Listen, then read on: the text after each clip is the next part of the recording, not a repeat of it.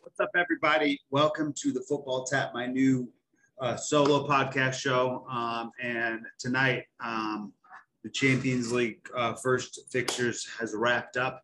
Um, some really great games yesterday, some great games today. Um, but I, I want to start somewhere else before we get anything going because um, obviously the last couple months, Barcelona has been somewhat of, a, of an importance and, and big, big topic um, uh, in European football as a whole. They've returned to the Champions League in a more formidable position than they potentially had in years prior. This looked like a team that was on the on the verge of, of going through a really difficult uh, transition to to the next stage of, of Barcelona. Um, obviously, everything that's gone on with the club over the last couple months is, is, is well documented. Um, I am not watching Barcelona games anymore. I don't care if they make the Champions League final. I don't care if it's El Clasico. I will not watch any live Barcelona games this season, and here's why. What Barcelona has done is illegal. Um, and I, I, think everybody is more or less on the same page about this, other than maybe Barcelona fans. Um, it was a club uh, with with huge respect that I had.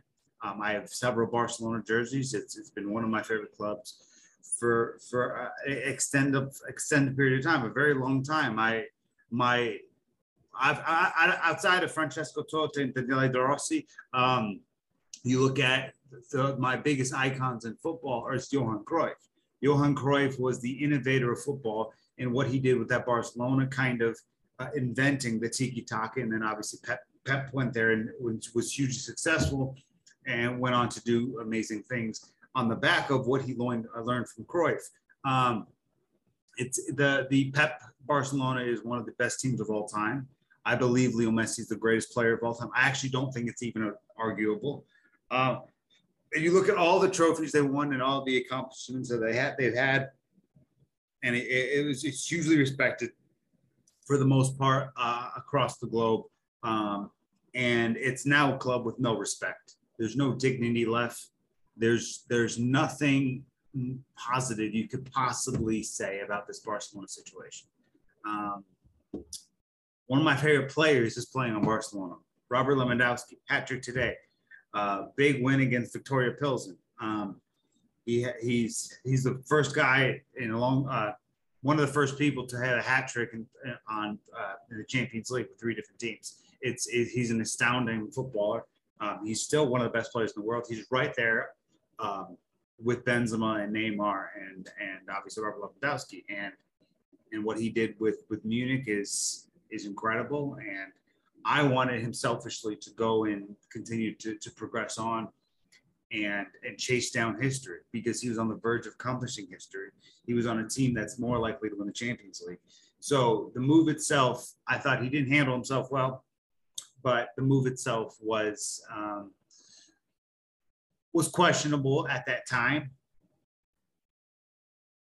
But I also respect that Robert Lewandowski wanted to go on and do different things and and go to a league uh, that he he was intrigued by, go to a club that at the time, at least at the time of his initial interest, had some some respect withstood in, in that organization, and wanting to to play for a, a, a historic club with so many great players who had gone gone there before, and you know he's getting up there in age. He's showing no signs of slowing down. Um, but Barcelona managed to grab the best player in the world, arguably. Um, and it's not the issue that he went to Barcelona and all these other things. And obviously, I'm a Bundesliga guy and I want him to stay in Munich. It's, it's all that. He, had, he would have had a better chance to win the Champions League in Munich than, than in Barcelona. Um, but Robert Lewandowski and what he did is, you know, not, it, it's, it's his call. Um, obviously, I, I don't like it for, for various reasons, but that's not what I'm here about. He's balling. He's uh, he's he's basically scored two goals a game in every game he's played, other than the the opener against uh, Rayo Vallecano. Um, you look at the other signings they brought in Rafinha, they brought in um, uh, Alonso from Chelsea, they brought in Franck Kessie from AC Milan, they brought in um, uh, uh, a, a, lot of big pieces. Uh, um, and they they extended the contract of Ousmane Dembele, um, uh, Koundé in defense. I mean, you can go through this entire uh, team, and what they were able to bring in is is tremendous. The problem is they don't have any money. They're in debt. They have so they have so much money in debt that how were these um, these deals able to to be put together? That's the real question. How? Why? Because we've seen teams, Chelsea, Atletico Madrid. Um, in recent memories, those are the only two teams that come to my mind. Be handed out bans for for financial reasons because they broke, uh, not broke, but they, they, because they were in debt and they, they brought in players and et cetera, et cetera. They were punished. Atletico Madrid was punished. Chelsea was punished. Roma had to sell a, a top player every single season for a long time because of their financial issues. They dug themselves in this hole with what they had. They, they had to kick Messi out. Uh, the, the old president came back in. They got they, yes, they got some sponsorship deals. They were able to negotiate some sales, but the point is they were able to spend money that they don't have. They don't have any money. They're a trillion dollars in debt. They spent over 200 million and for and they were allowed to do so. Juventus in 2006 um, were, were suspended for, for or relegated for again, it's a different, it's different. It's it's it's corruption with referees, et cetera, et cetera. But it's in the same category. Financial ruins. You're in financial ruins. Barcelona is. They were spent. They spent two hundred million dollars or euros, whatever pounds. They spent more money than almost anyone, and they were allowed to. They were allowed to bring in Robert Lewandowski. They were allowed to bring in Rafinha. They were allowed to bring in Koundé. They were allowed to extend the contract of Ousmane Dembele. They brought in so many different pieces for this team. And then again, they just signed Hector Bellerin uh, on deadline day. They have, they have a ton of money in the, the that they spent that they do not have. and if any other club does this exact same thing, they're getting suspended. Their transfers are are basically being closed down and they're not they're not going to be allowed by the federation to spend money. But somehow because because it's barcelona they're able to do this without any punishments. They had this list of of teams that were going to get uh, punishments because of financial restrictions. Barcelona weren't on it. They're in more debt than anybody. The neymar deal put them in debt and they they've made poor poor decisions now you can you can have respect for what Barcelona has as a club and what they have done in, in terms of winning tradition, in, in terms of the trophies they won, in terms of everything.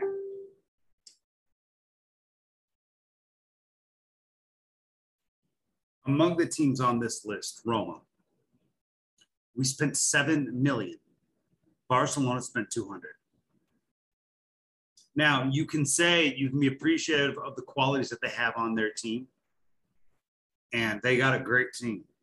Now, Robert, uh, the, the, if Robert's out, they're dead. But at least for as far as Champions League and, and, and challenging for Real Madrid.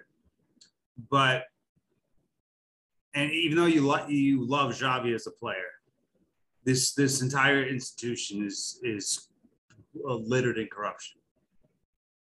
If this happened to any other club, I really don't think they're they they'd be allowed to even play in the Champions League. They weren't allowed to bring bring in the signings. Honestly, it's it's appalling that nobody in the Barcelona circle has has spoken out and uh, against what what's happening. It, it's and again, I I don't care if they make the Champions League final. I'm not going to watch one Barcelona game live this season. I can't because you have to understand, it's a club I used to have so much respect for. Now there's none left. They've sold their soul to the devil for, for short term success.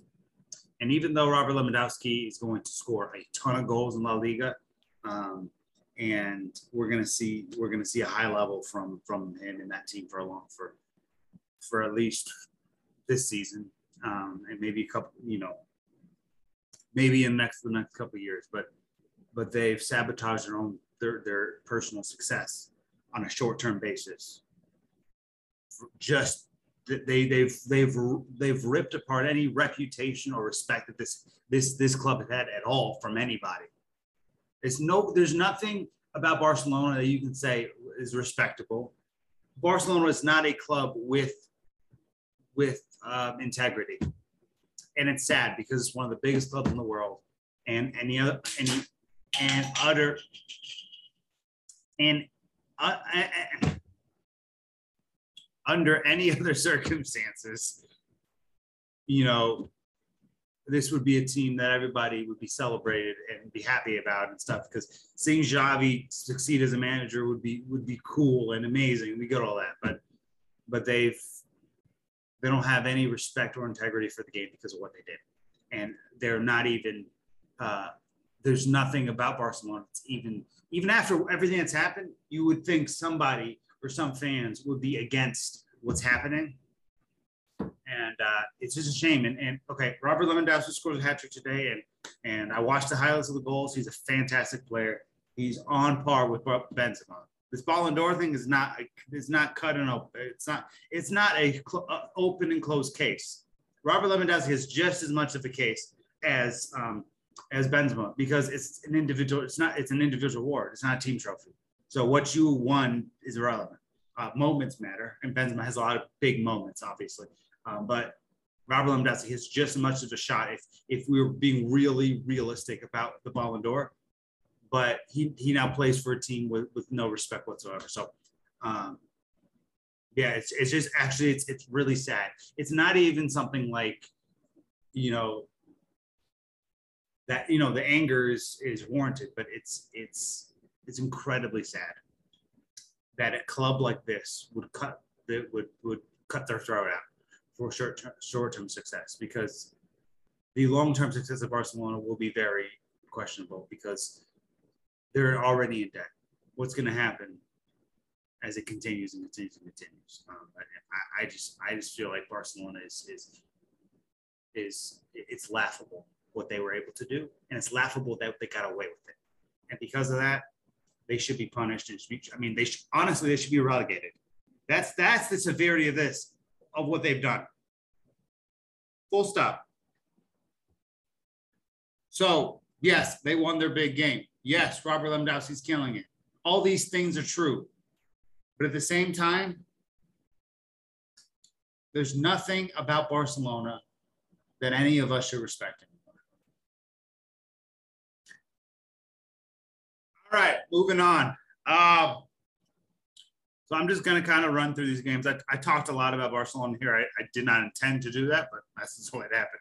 Um, uh, so, so uh, obviously, uh, Ajax win big against the uh, the runners-up to the Europa League last year, Rangers.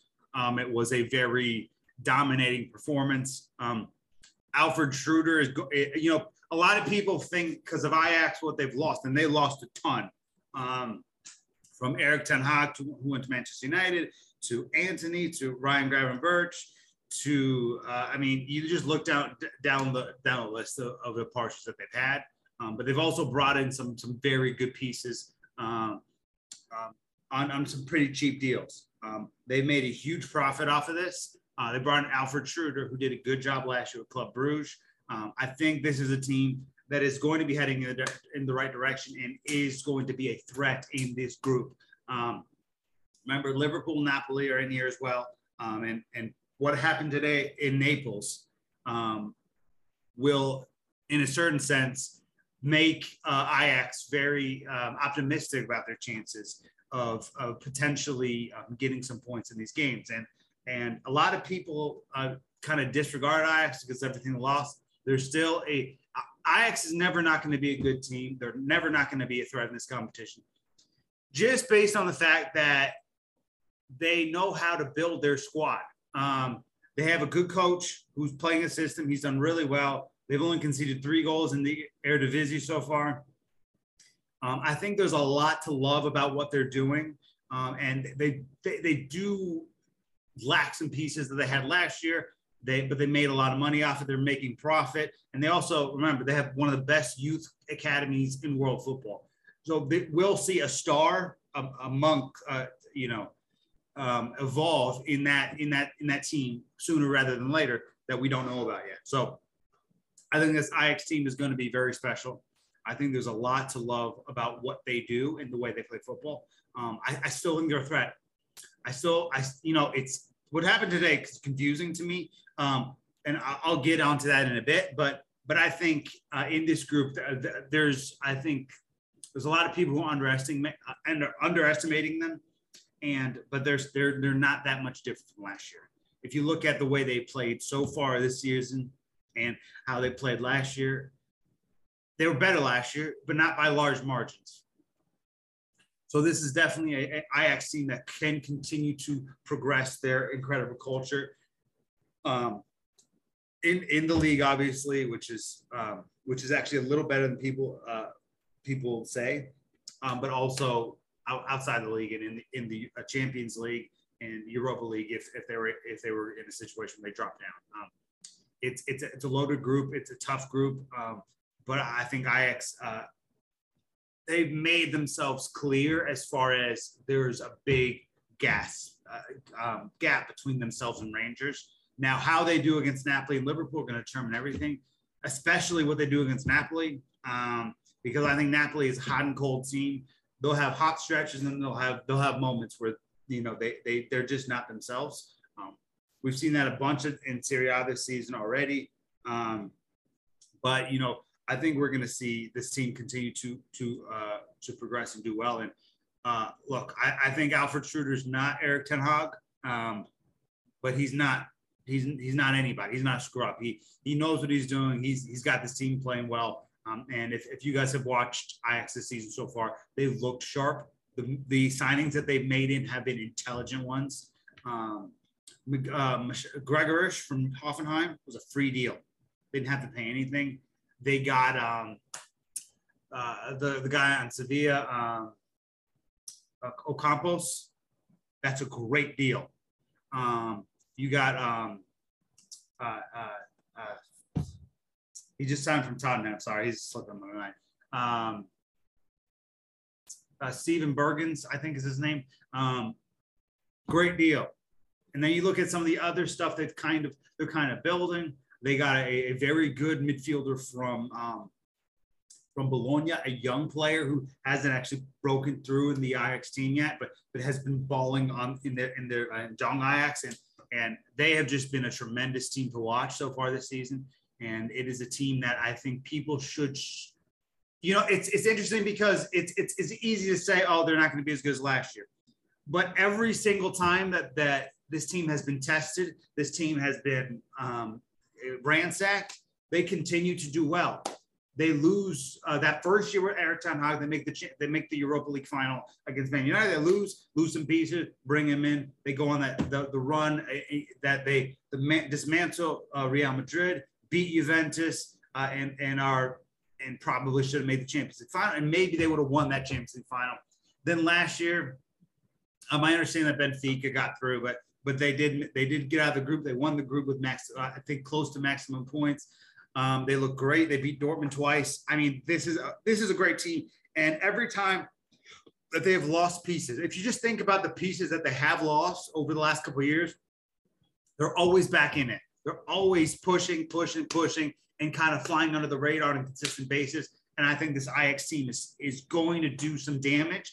Now, what that means, I'm not sure because it's only one game, and and I've seen them in obviously Eredivisie, but but haven't really seen them in, in, the, in the full picture. And I, I think there's there's there's certainly a special quality of this team, and I do really like Alfred Schreuder. I think he did a tremendous job at Club Brugge, um, and I think he's going to continue to he, he's the perfect person to go through this situation because his prior work was wasn't uh, uh, vaguely different from what he's doing here. Uh, similar, uh, systematically type of teams that are going to do well, and uh, obviously Ajax, uh, Ajax, Ajax take care of business um, against Rangers. Um, they look sharp, they look good. again, Napoli and Liverpool are going to be the big qualifiers of how good this team actually can be. Um, uh, moving on, uh, so Bayern uh, 2 0 against um, against Inter. Um, it has been a rough week for Inter, and I fear. And here's the thing: Serie A has not been good this season so far, uh, other than the first week. Um, Inter already have two losses on the season. Their losses were against Lazio and AC Milan. Um, they were, I wouldn't say dominated. They were controlled against AC Milan. Um, and again, Bayern Munich left them for dead. They were horrible. Um, and you know, Lautaro is one of my favorite players, and I think he is often the scapegoat when Lukaku's not there. But he's always the one trying to do different things and trying to to be effective. And it's it's it's very difficult because sometimes when I'm watching Inter, it feels like it's Lautaro and nobody else. Um, Barella's been oh, he's had some good games and he's had games where he's just not shown up. Um, I don't think he was nearly good enough tonight. I don't think he was nearly good enough in the Milan Derby. I think, and, and remember they were they were down to the 96th minute in their opening game of the season against Lecce. Um, if you look at the squads in Italy, they have the best team on paper. Um, now, with with what's happening with that, I think Inzaghi's a good coach, but I, I just I just I just have concerns about what this what this Inter team really can do, in, in kind of going forward and and happening with everything that's going on there. And it's it's, it's difficult because uh, the expectations and and the way they've kind of floundered out uh, last year. And AC Milan again, I, I'll say it again. I I love that AC Milan won the league that was the worst team to win the league in 10 years. So, and, and, and AC Milan is also have their own issues. They don't look amazing so far in the league. Um, they were, they, I thought they looked okay against Salzburg, but generally speaking, there's not a team in Italy that really is threatening anybody um, within the, the uh, Serie A, um, which leaves the opportunity for a team like Atalanta, like Roma, like um, I don't know. I mean, Napoli, Juve. I actually don't know because it's so complicated right now. But Inter has the best squad and they're not performing to their standards. It's not good enough. And Bayern, they very rarely, um, how do I how to phrase this nicely? They very rarely uh, are don't run up the score when they can. Tonight they did. If they really wanted to, they could have buried them. Um, again, the, the, new goalkeeper in goal, I don't think he's really at fault for anything here. Um, I, I, just think as a collective, Inter did not play well. Uh, Bayern looked like Bayern looked. They're the best team in the world. I, I've been saying this for years, and I'm not backing off of it. I, you are going to have to pull me off of that door because I am I'm clinched onto it. And I know uh, Man City are awesome with Haaland. I know Real Madrid are the European champions. I know all this, but I, I really do feel this is the best team in the world. And the way Leroy Sané comes in here tonight and, and just dominates, they played beautiful football. Especially if you look at that second goal, the the the the, portion of passes that dictated in between it and, and around about and and um, obviously I think they're top of the group, but I'm not sure. But um, but but but they get the they get the job in here in Milan, which is going was going to be the biggest test obviously, when you think about the Champions League, Inter's best bet is at home. Uh, when they go to the camp, I think they can be a Barcelona. I, I really do. Um, if they can contain the caged animal that exists there. Um, and uh, yeah, so so I think that they have a lot a lot of qualities in that team, but we're just not seeing it on on a large scale. And again, it felt like Lautaro in the world tonight, and it's felt like Lautaro in the world every night uh, with Inter, they've they've just not looked good enough for the team that they have. Now, me and me and Ryan uh, a couple months ago, before, while this team was being built in the summer and the way they spent and all this, it started to look like a team that could push for a quarterfinal or maybe even a semifinal this season. But unless something changes in the, the I don't even think it's Inzaghi's fault. And I'm not a big fan of Inzaghi as, as he's former Lazio, so obviously not. Um, but I think it's mental because Lautaro is, is giving so much here and getting nothing back from it. So so it's it's frustrating to see. But on the other side, you know, we see all the stars there. It's it's scary the stuff they can bring off the bench, man, with Bayern. Musiala is one of the best young players in the world, and he's coming on in, in like the 70th minute. That's that's terrifying to me because you look at the, what they have already in the starting lineup, and with Kimmich and Goretzka coming, it is a fucking joke how good they are.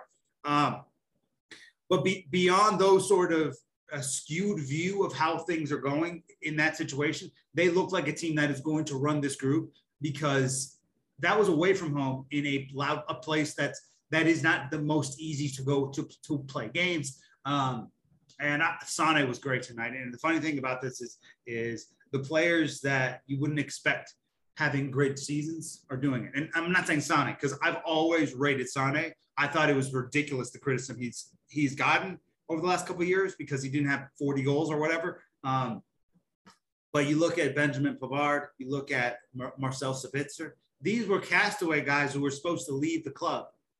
Now they're there and contributing, and that's that's a really scary thing about this Bayern team. And I think we're going to be talking about Bayern Munich all day, all night long for a long time because I really think they have everything they need to win the Champions League. Now, do I think they can go on and and win three, four, five in a row? No, I don't. But but I, I do think that they, that they have gotten better without Lewandowski. Not because Lewandowski isn't the greatest, but but it's the way they play has changed so differently because Lewandowski was a 50 goal scorer, and now the ball is being spread out. They're moving more. And I like Nagelsmann a lot. He is my favorite coach in European football because he rotates his squad based on opponent. It's not always the same formation. Um, and I know they've dropped two, uh, they've the two points out um, in the um, in the Bundesliga, but again, it's the Bundesliga is a lot more competitive than people might think.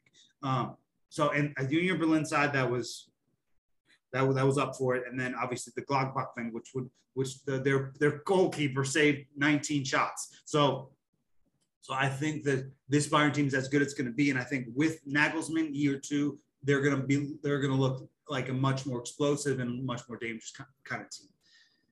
Um, all right. All right, now now let's talk about what the fuck happened in Naples today. Um, look, um, I'm not going to pretend to be some Premier League expert. I have watched more games this season than I did last season at this point. Um, so I, I can't understand on a personal level what it what the big issues with Liverpool are as a whole. I can only judge what I have seen. And what I have seen this season is Liverpool's big victory against a newly promoted side. They have not looked good in maybe any of the other games, uh, you know, and and it's it's a tough situation for them because remember they made four finals last year. They lost the Champions League final, and I said at the time, it is hard to do what they've already done. Getting back there again is going to be more difficult than than ever before. You lose pieces that they did not replace, with the big one being Sadio Mane. Now, I don't think Sadio Mane is the problem with Liverpool. Um, I think they're they're a very good team, but it's they're not cooking the way you would think. Um, this is a team that a lot of people believed were going to push Manchester City. Um, I said no chance because I know Erling Haaland did in the Bundesliga, and um, going to the Premier League because of his physicality. I knew he was going to uh, just go crazy, go nuts. Um, but this is this is a serious issue now because they've again they lost to Man United, Man United, who were coming off two horrible losses. And again, it's a rivalry game. I get that, but but surprised me a bit. Um, then they they failed to win against Everton. Were awful. My Minnesota United in preseason rinsed them with four goals. It was a blowout. Um, and on top of that, Dele Alli, I mean, again, went to Turkey and he's already scored. So, so you know, this Everton team isn't incredibly great. This is a, again, Pickford was on his day, and it just seems like Liverpool, whatever is happening, it's it's it's not clicking. Klopp, um, I think they're going to be fine eventually. I think they're going to, to, to come in and and and find their their identity. Um, Question is, will it be before it's too late? Given how good how good City are, and I know they've dropped points against Villa and against um, Uh, God, who was the other team that late dropped 10 points against? Was it Crystal Palace? I don't, I don't think it'd be Crystal Palace. Um, I'm not sure. But uh, they've dropped points this, uh, you know, City's only dropped a couple points this season. Liverpool have been given opportunities to go up and get it. Um, and I think the loss to Sadio Mane is a lot. Look, I, am not saying he's the reason they're struggling. The, the main issue is the midfield um, with the injuries that they had. I know Ti was coming back, but I just don't think it's enough. Arthur come, comes from Juventus. I th- I like Arthur at Liverpool because he'll be given an opportunity. At, at Juventus, he came in to be this to be part of, uh, of a midfield revolution that, that was going on at the time. They brought in McKennie, who's better than him. They brought in Locatelli, who's better than him. They had uh, Zakaria for a few months, who's so, so it was very difficult for Arthur actually to get into that starting 11 um, on a regular basis. So he really wasn't really given a chance. Now, what I saw at Barcelona, I wasn't overly impressed by, but he had moments. Um, he hasn't had moments at Juventus. That's why uh, I think Juve were happy to, to, be able to get rid of him. Uh, Liverpool will take him at this point. Their eyes are on Jude Bellingham um, in the summer, um, and I, don't know if that'll happen. It might happen. Uh, I think I think that's a type of deal that they would want to do and they'd be willing to pay. Uh, again, I think the hundred million they're going to put down, they're not looking in the wrong place. I think they're looking at the wrong midfielder. Jude Bellingham is phenomenal. He's not Florian Wirtz. Now there, there may be different type of midfielders. Florian Wirtz is without a doubt the best uh, midfielder, young talent, whatever you want to call it, in Germany, along with Jamal Musiala. Um, and in his age group, I don't think there's anybody that does what he does. I think Florian Wirtz is just a phenomenal player that someone like Liverpool would. Again, he's he's injured. He's out to 2023. We get that. But if if he if he comes back in this season, second half looks great. I think I think the money they're gonna they're pushing in the middle of the table, they should shift it away from Dortmund and give it to Leverkusen because Leverkusen are not having a great season. They might cash in on this, and I, I don't think they'd have to pay as much as Jude. Now, if Jude, I've said this for a long time. I love Jude. Jude is a phenomenal player. He's from England. I, so I, the connection between Liverpool and Dortmund makes sense. But um, Jude is phenomenal. I love Jude Bellingham but I don't think they would have to pay as much for Wirtz, even though he's even though Wirtz is a better option. Okay, I'm not trying to put like these crazy ideas in Liverpool fans' heads or anything like that. I just think Wirtz is better, and I think um, if you're gonna put if you're gonna spend big on a midfielder, that's the one where there's no bust, there's no bust potential. I think he's he's he's just uh, the, the top of the line.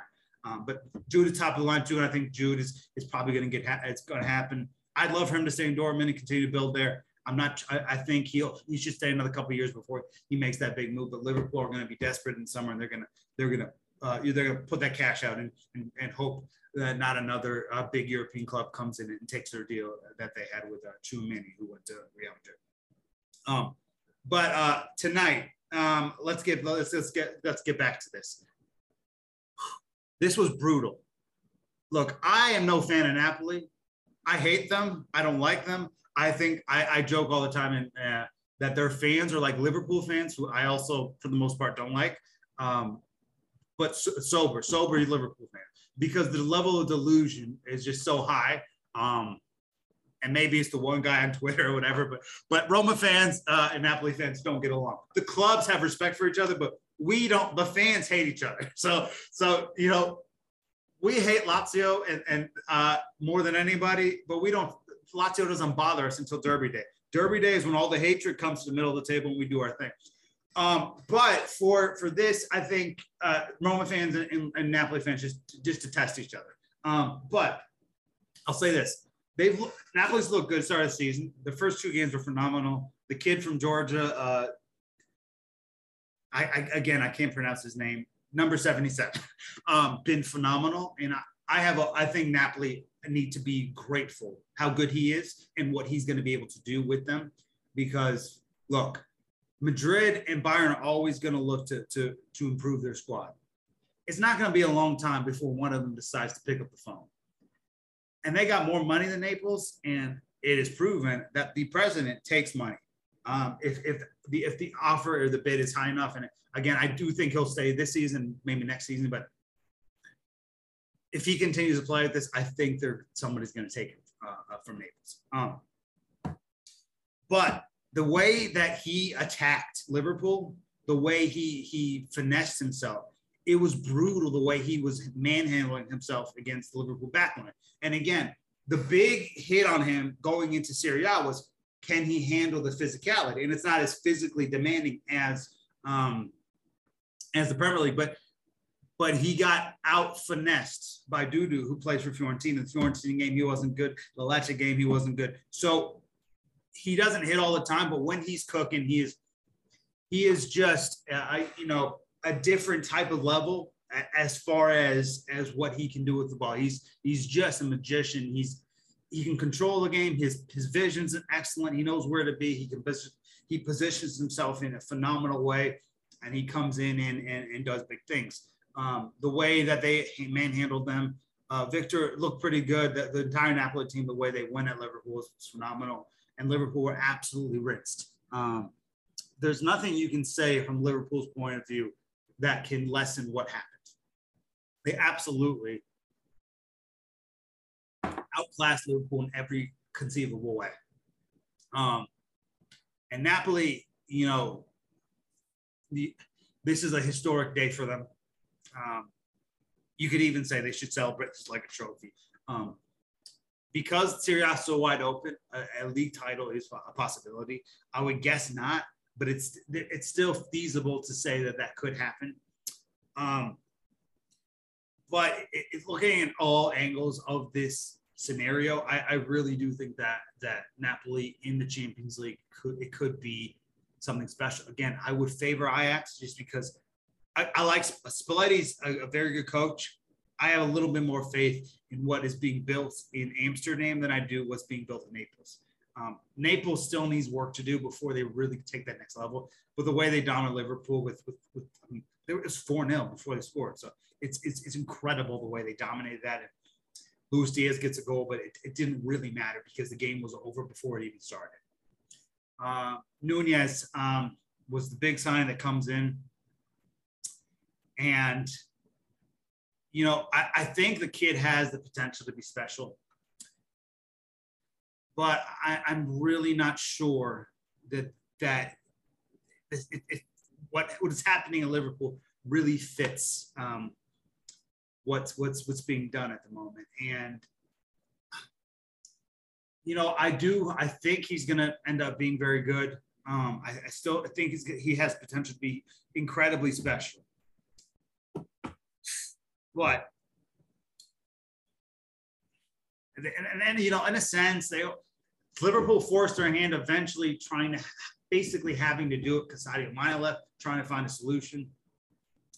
Um, and I, I, actually don't have any problem with them spending whatever 80 million plus bonuses, 100 million on on on a, striker. I don't actually don't even have that much problem with uh, Nunez. I think it changes the market and it's more than Liverpool typically spend at this position. But I think if you look at what they needed to do, they needed to do this. What are they going to do? Sit there? Um, because a lot of the other strikers uh, had either been taken or were going to be very expensive. Um, and, and again, I do think this Liverpool thing will, will kick it in gear. Um, but, you know, Klopp did struggle in that seventh season at Dortmund. This is seventh season Liverpool. They look very similar. Now, I don't think they're going to be struggling for relegation like they were at Dortmund. I don't think they're going to fall out of the, the top, whatever, um, in the Premier League. But I do think there's similarities from this. And, and Klopp has struggled.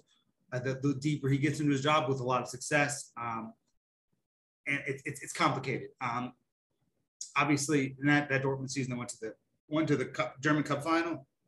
Who do they meet? Kevin De Bruyne with the Wolfsburg. They they he he beats uh, Klopp on his final day as German coach, and then goes to the Premier League and terrorizes him for for, for a long time. So, um, so there, there are there's there's it's very different but very similar. But I, I do think that Klopp is eventually going to kind of put everything together, and with the injuries coming back, I think the I think they have the potential to, to look incredibly sharp and and and do some do some incredible things with this team once it gets going. But I don't think that that Nunez was the right player to buy.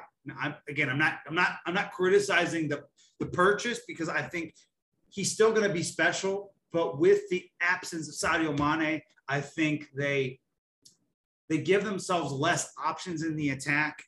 They can't play it the way that they did last year. And again, I, am not saying that necessarily. That's that's my evaluation from it. And I have some Liverpool fans who have, who have told me similar things. So so take what I say with a grain of salt. But remember, a lot of the stuff, some of the stuff that I'm talking about, I've, I've spoken to with with uh, with Cheyenne, uh, my Liverpool, one of my my, my mates, um, who's a Liverpool fan. I was talking to her today about this, this very thing, um, and, and so on. So, but it, yeah. So anyway, it wasn't like the big deal about about him signing for Liverpool. I just think they bought the wrong guy for this situation. Um, so I don't. I, again, I don't. I don't have anything negative to say about the signing. I think they had to do something, and they did. I just think they called the wrong team. The phone they picked up, Benfica, was on the other line. They should have picked up a phone that had Inter Milan on the other side, because it, it actually it I know that the, the Inter are trying to build something there and all that stuff. And Lautaro, you know, and Martinez has is, is the, the guy in Inter. I, I don't understand why they didn't at least pick up the phone, give him give him a call. We'll give you a hundred million for Lautaro Martinez. What do you say? Because Lautaro Martinez, at his best, is not as good as Sadio Mane, but he's damn close. Um, you look at a guy who's been able to deliver on the top level with Lukaku, without Lukaku, and there's no drop off. Um, he's a really special player. He's one of the best strikers in the world at the moment, and I think he's he's just a fantastic player. The thing about Lautaro is he is a striker, but he can go, he can drift wide, the way Sadio Mane can drift wide. So to me, it's just like, why wouldn't they? Why didn't they at least give a shot and say, Inter, what do you want? We'll give because remember, Inter still have Correa and they, they still have Lukaku. Lukaku and Correa together could be decent, and they still have Dzeko, they still have Hakan Çalhanoğlu, they have Henrikh Mkhitaryan, so they have they have other options. Now they wouldn't be as deep heavy with that, but if if I don't know, I, I just think from Liverpool's perspective, I think Lautaro Martinez would have been perfect. I've been saying this for years. Get him away from Inter. I don't want him in my league terrorizing Roma every single time we play. So, but just just from a Liverpool point, if you're go, you know, again, if you're going to put the hundred million on somebody, Lautaro Martinez is the answer. And I wrote a big article about the Darwin Nunez signing. Um, I think a few things happened. It changed the market for high high functioning strikers. Number one. Number two, this goes against everything that Liverpool has done to, to, to spend business, and it was a risk because uh, Nunez had only had one great season, and he was in the, the Spanish second division three years ago. So there, there were a lot of things that you could have said, and you could have even argued um, from Porto was is, is the best player in Portugal, and I still believe he was the best player in Portugal last season, despite what Darwin was doing. Um, so there's there's a, there's a lot of things you can you can dictate from that. You can break it down and however you want. But I thought that Lautaro Martinez would have been a better fit. But you got the team you got. You had to find a way to make this work. Um, Salah's not been as sharp I think as a whole, the team hasn't been as great other than the, the Bournemouth game. And, and we really have to see at his best what we, what we can see from Darwin. And Darwin is phenomenally talented. He is not a, uh, he's like natural talent, what he has. He's, he can do things with the ball that, that don't even make sense. Um, but he's not as versatile as like a Lautaro Martinez. So as a, as a fan of, of football, I was confused why they didn't at least just, just give Inter a call, see what they said. they probably would have said no, but I, I, think they should have explored other options before they just went all guns blazing for for Nunez and Benfica punked them. They changed the asking price and they made Liverpool go up, and eventually they they agreed on it. But um, because originally it was like a 50 million a deal, but but I don't think the the sale of Darwin Nunez is why they're struggling. I think the lack of the midfield is why they're struggling, and and I, I love Trent my one of my favorite players in the Premier League. He's becoming a defensive liability at times, and I think collectively today was a nightmare. The entire team was horrendous, other than maybe Alisson. And another thing about Alisson, Alisson, this probably destroyed him internally. Alisson still supports Roma as a fan. He still hates Napoli. Last time they beat Napoli, he walked by in the hallway while someone was being interviewed and said, Forza Roma. So he, you know, I'm, again, I'm not saying that he loves Roma more than the, more Liverpool than that, but he's a Roma fan. So as a Roma fan, he hates fucking Napoli. He doesn't want to to lose to Napoli, and that drove. I, I imagine that drove him crazy. But but top to bottom, Liverpool has some issues. I do think they're going to get cooking, but but I, because of that Norwegian giant in Manchester, I think they they need to kick in gear in the league before it's too late. And again, Liverpool, you know, the Premier League has been absolute on fire this season. I'm not going to dispute that. Um, and uh, and obviously they have work to do, but and again, it's not an easy group. Uh, Rangers is is is is six points. I'm sorry, I don't think they're going to get a point from this this group.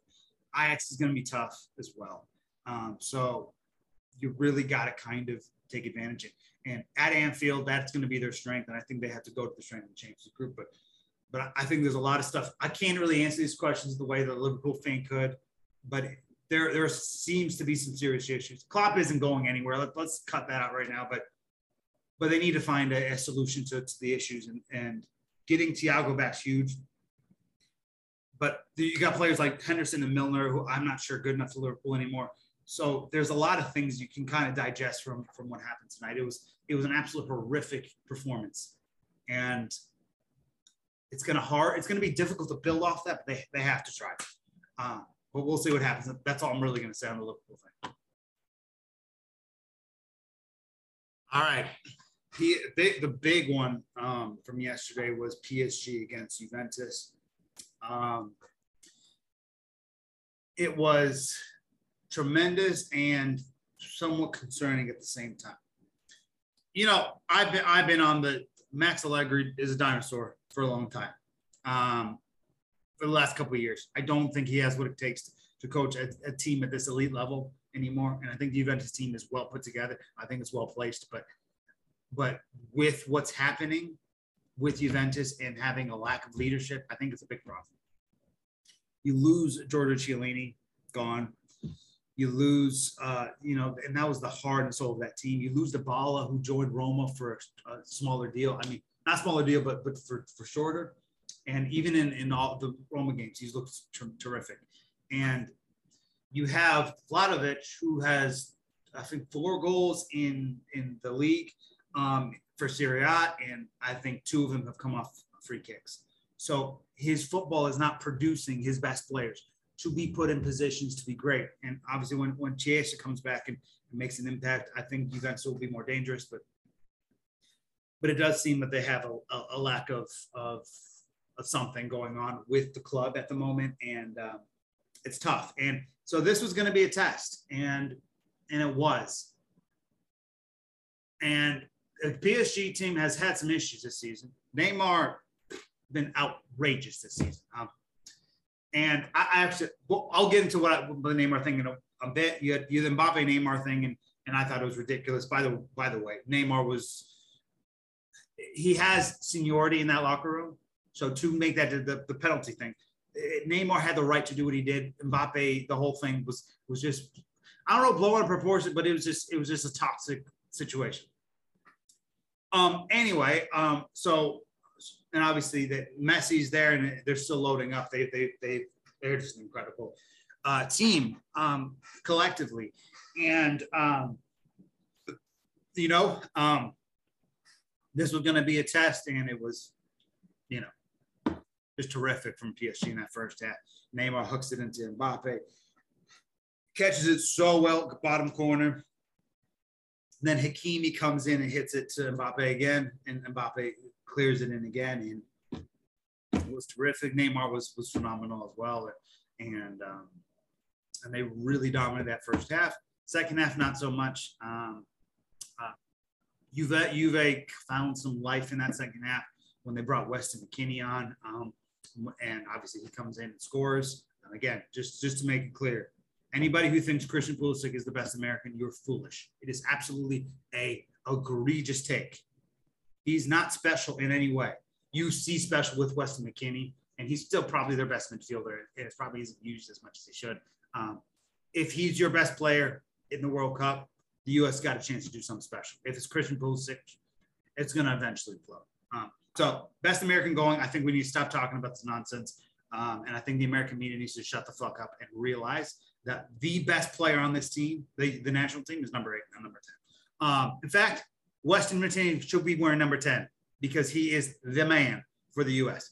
Um, so he comes in and scores a great goal to get him back in it. Juve try to push, but uh, I think Donnarumma made some pretty good saves down the stretch, and um, PSG look for a third, and, and it, it doesn't it doesn't arrive. Um, if you would ask me at any point in time um, over the last couple of years, from basically 2020 onwards, who is the best player in the world? I have this is this has been this has been my answer. Robert Lewandowski. However, if you offer me healthy Neymar, healthy Neymar is the best player in the world. He just is. And so this season, I think we can, say that he is the best player in the world right now. Again, if he stays healthy for a full season, it's not debatable.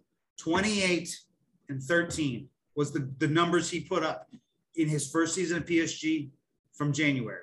In January, when he got injured, that's what he had. He finishes that season, regardless of what happens in the Champions he wins the Ballon d'Or. End of story.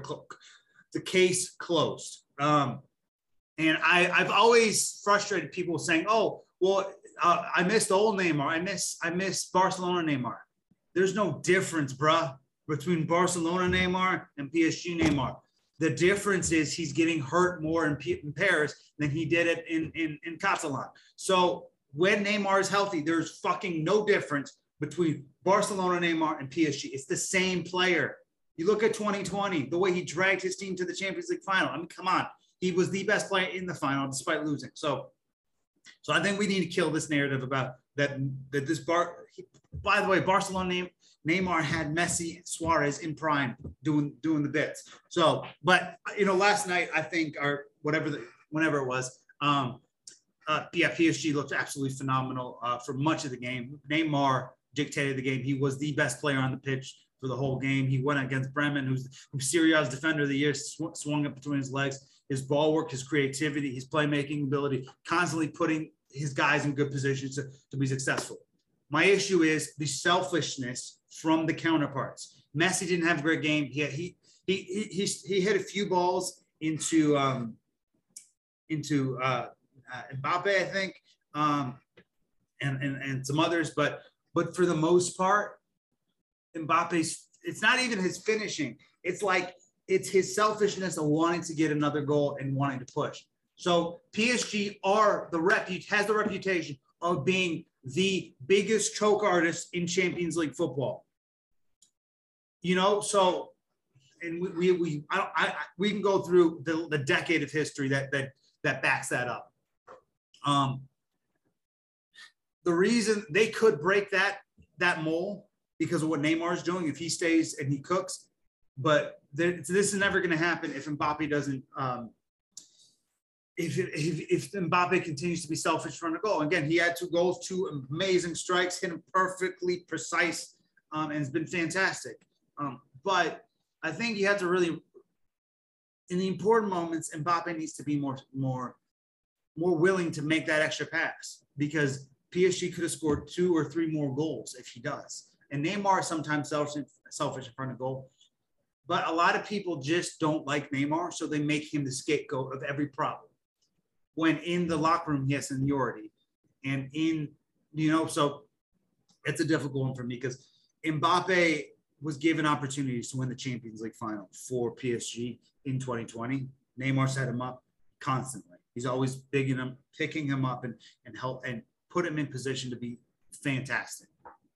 And you know, when in that 2020 final, the thing that that will always be attached to that is the failure to launch in front of goal from Mbappe. Mbappe's failure in front of goal was the reason they lost that final. Now, Bayern deserved to win that final. They were the best player throughout that whole year. Um, team, sorry, team over that whole year. And I'm happy for Rob Lewandowski and all those guys getting to, to win. But ultimately, in the end, Mbappe's inability to finish and come up clutch is the reason that he won the Champions League. If you look at Mbappe's uh, record in the, in the knockout stage of Champions League. It's not good because a lot of time he's doing too much and he's trying to he's trying to not make it by himself, but but he's trying to to to to be the hero, and that is what's going to uh, fail PSG. If they choke again, it's not going to be because of Neymar, because Neymar's playing at the absolute best level we've seen ever. I mean, he's got, I think, 19 goal involvements already. It's September 7th, and he's got 19 goal involvements. Um, and I, I really do think that that to be successful, the other parts need to contribute. I know they've defended well and they were good in the midfield, but but but the other attacking counterparts need to be selfless because if we if we have selfish play from Mbappe or or anybody else when Neymar is putting you in position to be successful, I think we're going to have some big big issues in, in, in, the coming you know just going forward just because you know it, it's going to be difficult to handle that and you're going to choke in big games. Now, Juventus doesn't have a great infrastructure. They're not doing that well in the league. You go up against a Man City, you go you go up against a Bayern, you go against Real Madrid, teams with mentality. Um, Man City mentality can be questioned, but but but top teams or teams with great mentality, it's going to be difficult if you're wasting your chances in front of goal. Now, it's not a big deal. They won the game. They were great. They were fantastic. They deserve to win. But in another on another day, if those goals that you didn't score may be more costly than they were yesterday. Um, Juventus were much better in the second half and, and all that, and and but Neymar was just absolutely fabulous. Right now, he's the best player in the world. It, yeah, I, I really don't think it's debatable. Um, no one is, is operating on his level right now. Um, and I know he's not likable and all that stuff, but but he's phenomenal. Just look, he is like if I were to to to explain what Neymar is to a person who doesn't watch football, I would describe him as a symphony of brilliance. It's artistic. It's it's imaginative. It's flashy. It's it's all into one. And he was fan, fantastic. He's the man of the match for me. He was always the one doing big things for, for this PSG team and, and they win. But but obviously I, I do have concerning factors about the potential of some of the other other other pieces um, in front of goal, especially. And, and again, one game in, they, they should be very happy with the way they perform, but they have to be more selfless in front of goal, or else when it really counts, uh, we'll be laughing at them again. And, and they want to kill the narrative that they're choke artists and win the Champions League. And they have a team to do it it's just going to come down to if they can get on the same page and whether or not they can put their ego aside for one common goal. And to win the Champions League, you need to do that. Um, yeah, you look at the way Madrid won it last year. Selfish teams would not have made that final, especially going the route that they did and, and almost getting knocked out so many different times. So that's just another example. All right, I'm going to wrap up with with probably two of the most talked about topics in world football right now. And, and at the end, I'll talk with Haaland and then I'll kind of run through uh, the, the other matches. Um, but, you know, I'm really just kind of focusing on these next two. Uh, and they're very similar. You see this behind me. That is um, uh, Mislav Orsic beating Kepa um, in the game in, in Zagreb against Chelsea. Um, first, I, think Orsic is as good as any player that we're not talking about right now. He is phenomenal. Um, he's a player that is has been the identity of Zagreb. He was one of the players behind them knocking out Spurs from the Europa League. I think there's a you know he's he this this man right here is is an absolute machine. He's an he's a beautiful footballer that um for Zagreb is is been the guy. Um, and and can, will continue to to be the guy. And I, I really do think he has a special quality and should be playing for a bigger team. Um, again, I don't know what that means, but if I'm Ajax, that that'd be another player I'd look at because it's it's similar in, in some sense. But I also think he's good enough to play in the Bundesliga, Serie A, Premier League, etc. Um, however, um, Chelsea's had a rough season. They've spent 200 million, whatever it is, Cucurella, Koulibaly, Raheem Sterling, um, uh, Denis Zakaria, uh, so on and so forth. They've they've spent a lot of money, and they look like they're not going to be able to make the Champions League. Um, Tuchel has not handled this well. It looks like he has lost the locker room. They just brought in Aubameyang, um, and Orsic, this man right here, scores early against Chelsea, and Zagreb hold on for dear life. They beat Chelsea in this group that features AC Milan as well, um, and RB Salzburg. This ain't easy. So getting off to the wrong start is complicated. Um, and that man right here just sacked Thomas Tuchel. Um, it's a difficult one because if it is true that the locker room is being uh, capulated, if the locker room is a problem, then it's probably the right thing to do. But also, you don't have a lot of other options. The one, the two I hear is Graham Potter, who's done amazing things for Brighton, but I think he's perfectly cap- he's perfectly capable of a job like this. But he that what he does with Brighton, uh, I just don't want to see it because of, of how successful he's been there.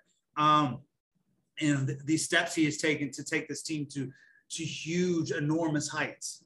It's it's a difficult one to kind of grasp because of a lot of different things, but but he's done a tremendous job there. I don't want him going to Chelsea because I love him at Brighton. Um, look, as a as a Serie A fan, Bundesliga fan, whatever you want to call me, I don't really enjoy the Premier League that much. I know it's extremely high level. I know it's arguably, to me, it's arguably one of the best leagues in the world. I think Bundesliga and and and, um, and the Premier League are close. I would still favor the Bundesliga, and I can explain why in another video. Um, but or uh, sorry, but uh, but uh, you know, Graham Potter has one of the most attractive stylistic teams in the world. And Pochettino, look, I do not rate him. I don't think he's that special. I don't think he's done anything noteworthy. In two years in Paris, one of the, before he got Messi, he couldn't win. He couldn't win the league. Lille won the league um, in in one of those seasons. So I think it's really hard for me to do that. And then you look at the Spurs thing. Yeah, he got in the Champions League final, but, but lost it couldn't really handle a title chase. I mean, now Pochettino is a good manager for a different type of job, for a job that doesn't have pressure to win, a job that doesn't have the expectation to want to deliver a lesser job. If you if you give him Leicester City, I think that'd be a great spot for him because Brendan Rodgers, I don't think has much time left there. Um, but a place like that, I don't think Chelsea here is, is really a good job. So look at what your options are. Graham Potter, who I don't think is going to leave uh, uh, Brighton, um, and he's in a good spot. So why would he do that? Even though they've been given permission to talk to him. You got Pochettino. Doesn't excite me. What else do you got? Because look, if you're gonna if you're gonna sack someone, you have to have some sort of plan of, of what to do. Um, Paris, when they sacked Tuchel, had a plan of how to replace him. Chelsea have two ideas. I'm not really enthused by either. Um, and you look at all of that coming into this situation and doing all this, and then Zidane is a third option. And you, you really got to ask it. Do you think Zidane is going to come to Chelsea? I don't think so. Look, Zidane has had a really uh, a formidable manager career you know, and I've, I've, I've, I don't love Zidane as a manager. I think he's one of the greatest players ever. He's top three on my list. Um, but, but he's won a lot, but, and he's, and he deserves respect for what he's done, but he's always been around great teams. This Chelsea isn't a great team, at least from my viewpoint. And, and, you know, you can say that I'm wrong, but, but Chelsea isn't a fantastic team. And, and I really do think that it's, it's, uh, it's a complicated thing to kind of wrap your head around um, of him doing that. So if Zidane is an option, okay, but Potter, Poch, Zidane. None of the options that are currently available excite me. Now, if Diego Simeone is available, I would sack any coach. like everybody knows how much I love Diego Simeone. He's my guy. But if, if something like that is available, I get it. A hundred percent, I get it. But the options you have aren't great. And I think it really depends on the locker room and the status of it. Is it a is it a locker room that's crumbling? Then you got to make the move regardless. But if if the locker room is not in toxic turmoil, I think you hold off. But from from the other from the flip side, I understand this part of it. Todd Boehly comes in, buys Chelsea. Tuchel was inherited by Todd Boehly. It, it wasn't his his appointment. He wants to make his stamp, his appointment on his team now. Now he's he's he is very invested in the in the football side of things. He's not one of these Americans that are just going to be making money. He wants to make a statement and, and put his guy. Um, and that's okay if it makes sense, but it doesn't. Look, when when the Friedkins bought Roma, they they rolled with Fonseca for a little bit, but then they pulled the the the the, the strings and they they got Mourinho. Mourinho worked out. They win a trophy their first season. They Roma upgrade this season and, and are look to, looking to be much better, regardless of what happened on the weekend. Um, they want to make a similar uh, statement, but I don't see any of the options that are currently there as a statement uh, being made. The Mourinho statement's clear what, what the statement is because winning mentality, Roma didn't have that. Um, they didn't have winners. He, he, he, he brought in the right pieces to do what they did last season. Um, but you look at you look at what is available to Chelsea. I, I don't think they should have sacked him. I think they should have. Had, he, I think he was on thin ice regardless. But you don't make this move if you're not prepared to make a statement with a hire. And the, the ones available do not enthuse me. And I, am sorry um, on that point, and they were awful last night um, or whenever the game was. Um, they were awful. They were just, just awful. And they needed to make something. But and I'm not saying they should have gave more more opportunities, but I think from Todd Boehly just wants wants to to to appoint his guy. But I don't. There's not a, a manager out here that they're going to potentially have that could make the statement that the Friedkins made at Rome. They made that, but they made that statement after the season, so it's different. It's kind of a different situation. But but Todd Boehly wants to come into this new ownership and make a statement with his manager, someone that he appointed, not something that he inherited. Um, so, and I, I think he's, you know, it's the, it's too early, but I do think that um, Chelsea have done this with, with managers don't stay there very long. It could be a new mole under Todd Boehly once he gets his guy in, but it's it's going to be an interesting situation to see how everything kind of evolves in in in, in that respect. And but um, I think he just wants to make a statement, and I think he because of the loss yesterday, he ha- he feels like he has to now. Um, and uh, there there are fans that, that have criticized Tuchel and and maybe in, in favor of this decision. The only reason I'm not, and I'm not against it making the move, but you got to have a plan. If the plan is the three options I, I listed, then this is this is just a meaningless decision. They need to have a plan of someone who can who, can come in and change. This guy brought you to finals. He won the Champions League, so it, it's hard because on one side you got the you got everything. You he's won all this stuff, um, but you but you want to kind of but the season's not going well. And on the other hand, um, if you're going to make this move, pull this trigger, you have to be making the right. Move. And I'm I, I fear that they will not make the right decision, and the statement that needs to be made will not be made. But on the other end, you know, you talk about Zagreb, a, a country in within distance of the of what's happening in the Ukraine. I think it's great that these guys who had won, I think, three Champions League games in this era, um, win against Chelsea, who, who are European champions not long ago. So I think that's absolutely incredible for for, for them. And, and and again, don't sleep on these guys. I really think they have what it takes to potentially win the group. Again, Salzburg can do it. I don't think Chelsea can win the group. I'm sorry. I, I don't think they're even going to go through. But um, I, I think it's really between Milan and and, and Salzburg and Zagreb. Um, I don't know. Actually, it's, it's hard to, to to judge what's going to happen, but but this this this man and this team uh, should not be underestimated. All right, I'm just going to run through the other one. Uh, uh, Dominic Tedesco, who was the man that got Leipzig to the Champions League last season when he came in midseason after Jesse, Jesse Marsch out. They have not started well in the league. They only have one win on the season. They're really struggling. They um they got swallowed by Frankfurt, who I don't rate that highly this season, um, who got torn apart by Sporting earlier. So um, they they go out to the Ukraine side, Shakhtar Donetsk. I think it's a beautiful thing that Shakhtar have gotten off so well and are doing so well this season. Um, but this is this is just shambolic by uh, by Leipzig. They made the decision to, to sack him. Um, the difference between Chelsea and Leipzig, Leipzig knew exactly what they're going to do from that, and they're going to go. They're, so got sacked as well, and they're going to appoint Marco Rose. It's a difficult one. If they can get the Gladbach version of Marco Rose, this could be good. I didn't really think he did well, Dortmund. I, I do think the squad is too good to be be humiliated in this way. And it's amazing for the Ukraine and what they're they they've been able to do and what they're going going in the country for them to go up there and just absolutely swallow. This wasn't in this was not in the Ukraine. This was in Germany.